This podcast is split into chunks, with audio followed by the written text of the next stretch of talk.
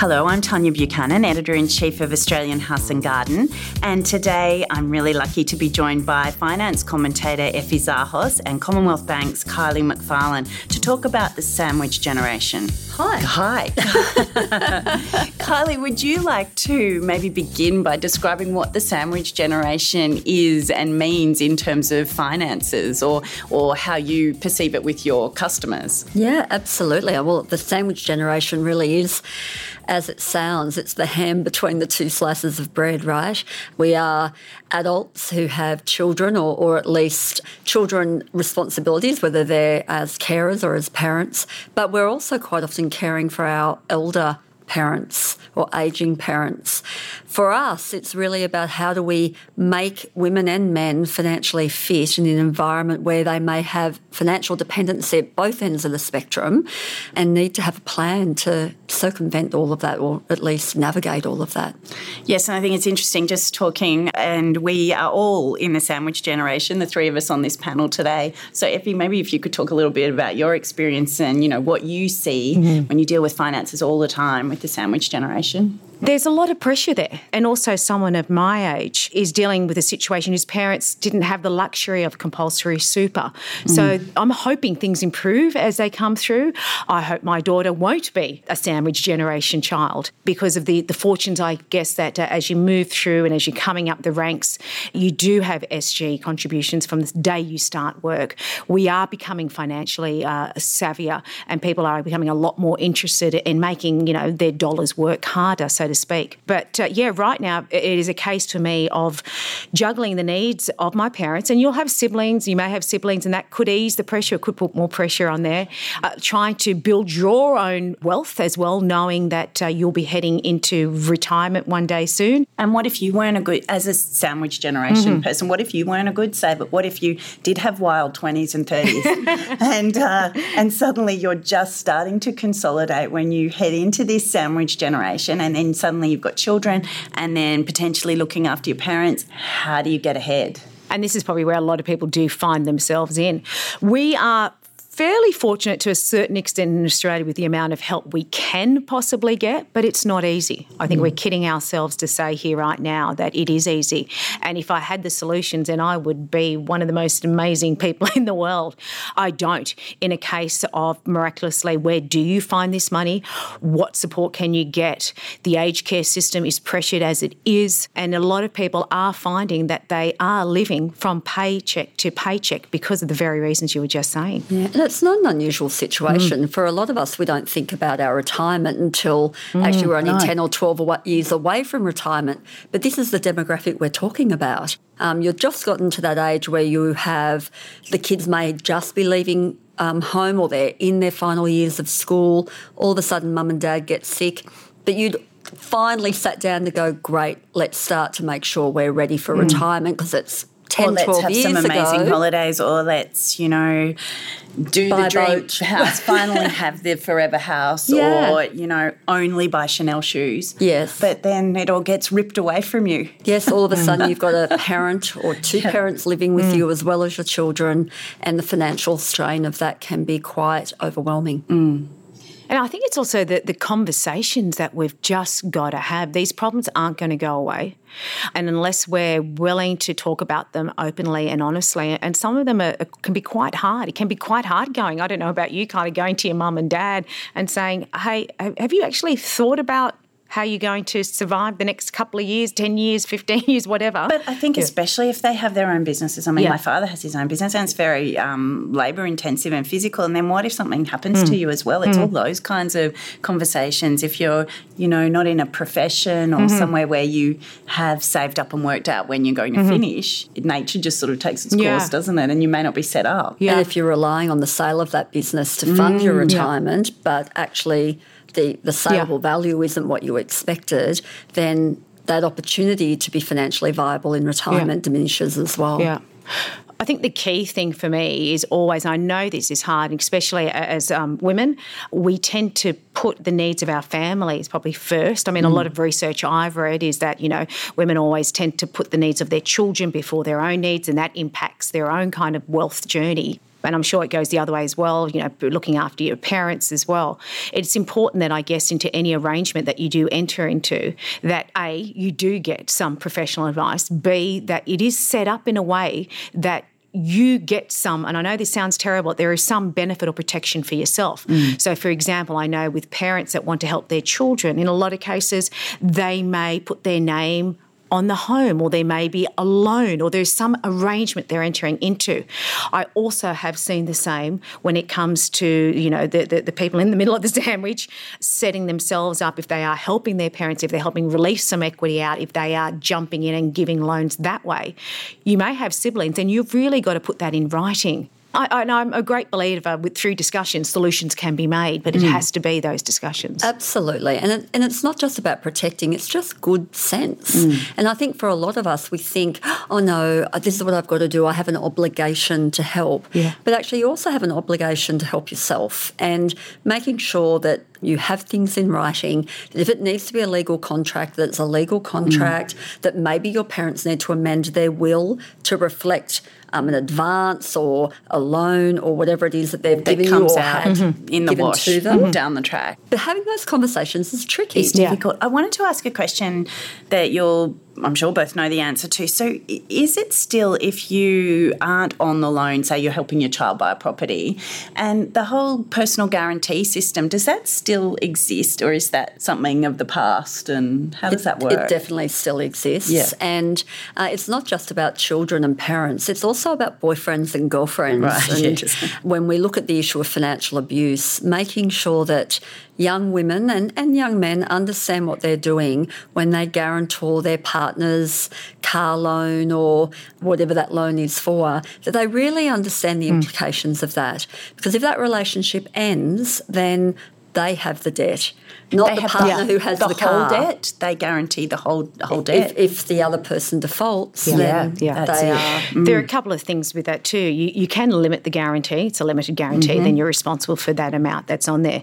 The other important thing to note as a parent, I probably no, I won't probably. Kids, if you're listening, I'm not going to guarantee your loans. I won't. The reason being, it also impacts me in the sense that if I need credit, if I need to invest further, and you've given some of your credit limit away, right? Spot on. I've given my borrowing power mm. away, and it does affect us that way a, as well.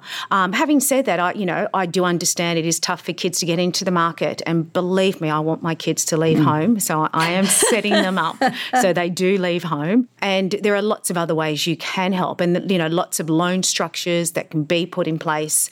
There's nothing stopping you from being on the mortgage. Maybe you buy the property, they invest from it, they buy it back from you. There's so many ways. Well, that's the thing because how many of them? My son's 21. He's at uni. He's a good saver mm. and has lots of jobs. But you're not going to really, I mean, honestly, get a loan, are you? Until you're in full time employment for a reasonable amount of time. And at 21, that's pretty unlikely. You know, maybe you get to 25 and you've got a 10% deposit, but really, it's going to be pretty tricky until then, isn't it, to get something on your own? Yeah, and I don't know about you, but I didn't buy till I was in my 30s, mm. and renting was an easier way and a more affordable way to live at that point in time. So, did you save while you were renting? Yeah, absolutely. And I think this is really about how do we teach our kids mm. to have good savings behaviour, and then how do you give them the opportunity to use those saving skills to put a down payment on a, an apartment or a home? Do we have a role in that transaction or not? Or is our role to educate them on the best way to, to do it to set themselves up mm. for hmm. success? So when you get your paycheck, how do you pay yourself? What are you mm. going to put in the bank for a rainy day or for something that you're saving up for, like a house deposit? And then what is what is the money you're going to use to live, to entertain, to go out, to buy clothes? I don't think anyone's suggesting that you have to live a very frugal, narrow life while you're saving for a house but you can't have everything. Well, I met a lot of different people on a lot of different incomes, and you know, there's some people that are on sixty thousand and boy, have they kicked some financial goals. And then I've met others on 160,000 and uh, they're wondering where their money goes. Mm. And the one tip that I go on about all the time is one that was given to me. It's so simple but yet so powerful. It's not what you earn that counts it's what you spend. So you really have to take a good look at yourself and just say, well, where is my money going?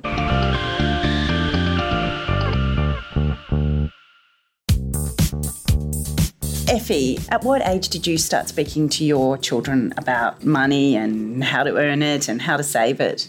I, I guess being a finance journalist, they heard me talk about money all the time. And unfortunately, my kids thought when we were going through a recession that it was us going through the recession. I would do a lot of radio interviews, and I'll never forget the day my son pulled me up and said, Are we okay for money? so, look, teaching kids about money is a very personal thing.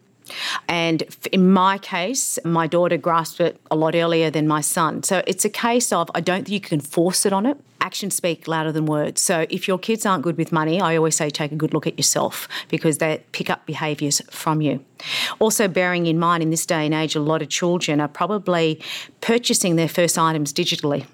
So I'm a great believer in while cash is important to understand the value of it, to get them understanding digital money pretty fast as well. Early. But I must say, I started them on a 52 week challenge. That was the first thing that really caught their eye two jars in the kitchen, $1 one week, $2 the next week. I told the child, whoever managed to get to week 52, I will match the end figure. So after 52 weeks, $1,300 will go in there, knowing full well the young one couldn't get it. Yes. Because what, what, what young child has $52? How did around? they earn it? So they were earning it from pocket money? Exactly. Chores. And I, am with pocket money, it's just, you've got to be careful. You're not just paying them for the mm. sake of paying. So we entered into an agreement as to what are you actually going to do to earn this money? They agreed it, they signed it, they stuck it on their wall. That's great. if they didn't do it that week, they didn't get paid. That's great. And what about you, Carl? You've got young children. I do have young children, and unfortunately, money isn't so prevalent in our house in that I don't carry cash anymore. And my kids, when I drop them off at daycare um, a couple of mornings a week, we have breakfast together. That's just become part of our tradition. And they actually ask for the tappy tappy card. Mum, can I have the tappy tappy card? Card and they know to go up and press the machine. And part of that's frightening mm. because I don't know how to teach them value of a coffee versus a car, and you can buy both with yes. that, that card. Yes. But also, how do I make them understand that that is a transaction, mm. that that has been a transfer of money for something that we've gotten in return? Yeah. And so we, we're not using cash at home, we're using pasta.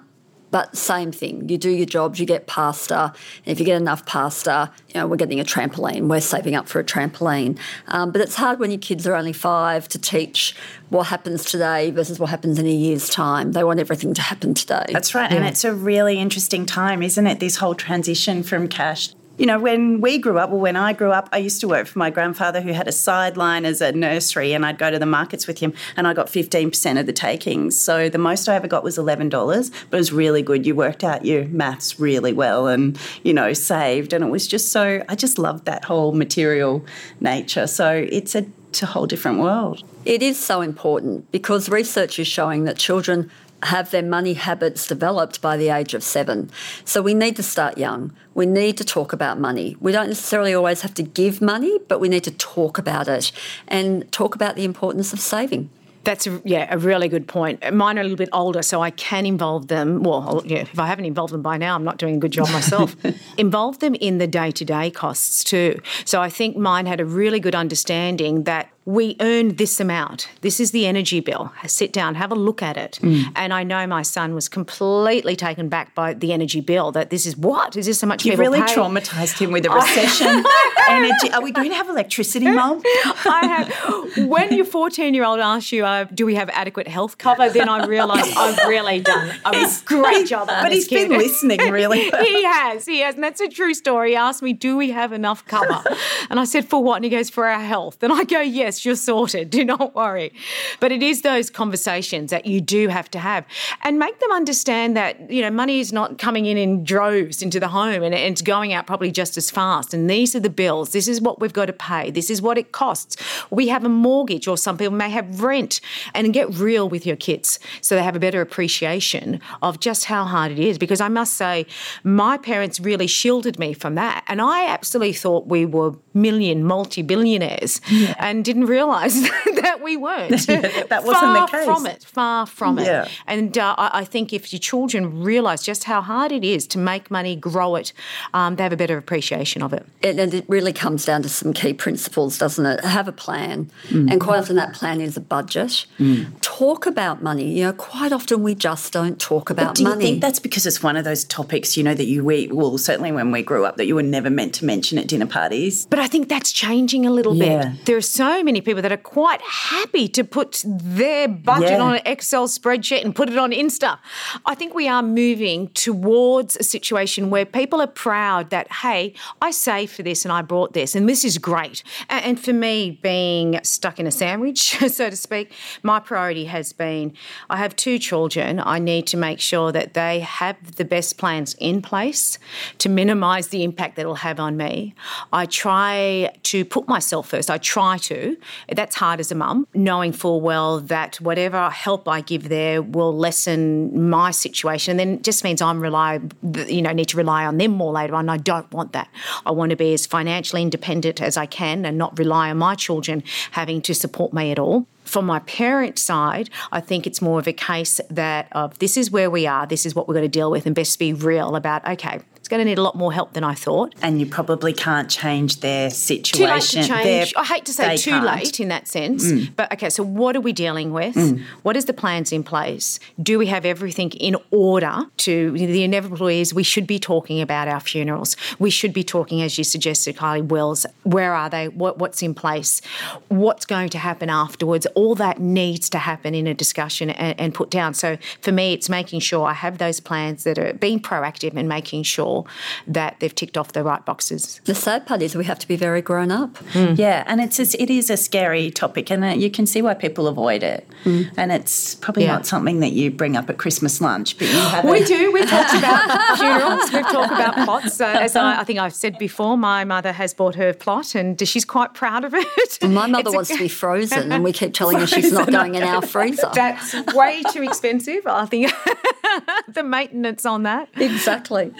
But it's interesting because I think a lot of us just want to put all of that We out do. of our minds and think that it's never going to happen. But yeah, the But you fact don't need is we're deal mortal. with it every day, right? Hmm. So have a plan to have that conversation once a year. yes. Have a plan to make sure you all get together as a family, make it enjoyable. Hmm. Maybe not at Christmas, Yeah. but you know, over lunch, over a, you know a bottle of wine, over whatever it hmm, is, Yes. chocolate milkshake, and have those conversations. It becomes part of the rituals of your family. As the editor of a homes magazine in Australia, of course, I want the dream of Australian home ownership to continue forever, and I feel like it still exists. But I'm just wondering for the next generation, is that going to be as relevant? Or we're talking about loans and getting them to save for a home loan deposit.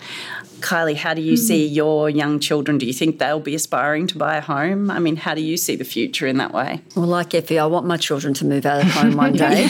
um, but I think the conversation needs to turn away from home ownership to home security or housing security because maybe a lot of our children won't be able to afford the home that we have aspired to own, and they may just need good, secure rental that isn't tenuous, that they know has a long term duration to it, has some insurance built into it in terms of the escalation of the rent price over time, but is also well maintained and upkept?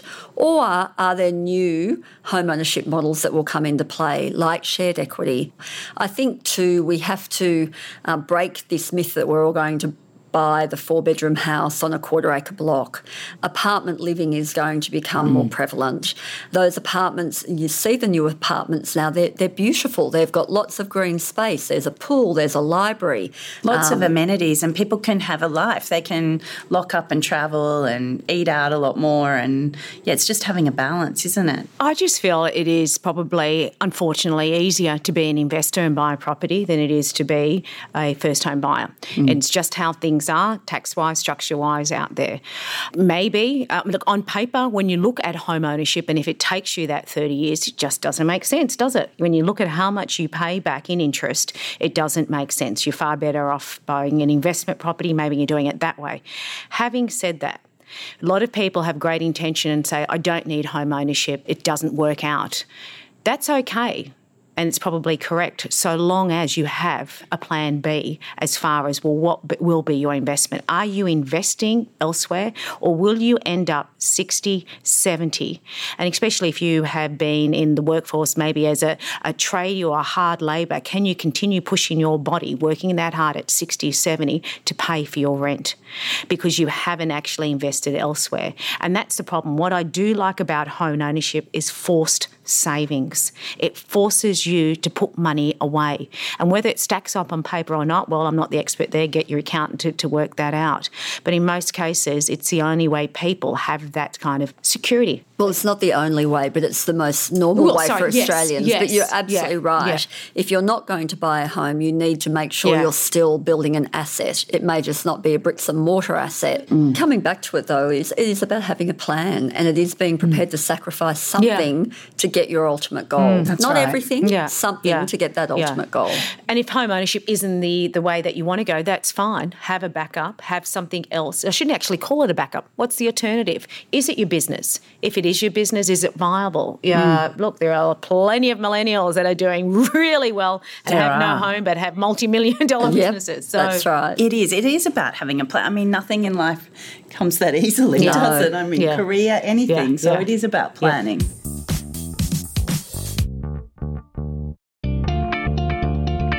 Thank you very much, Kylie and Effie. It's been really enjoyable talking about a somewhat tricky topic sometimes, saving, um, but we really enjoyed that. And tune into our next Financially Fit podcast.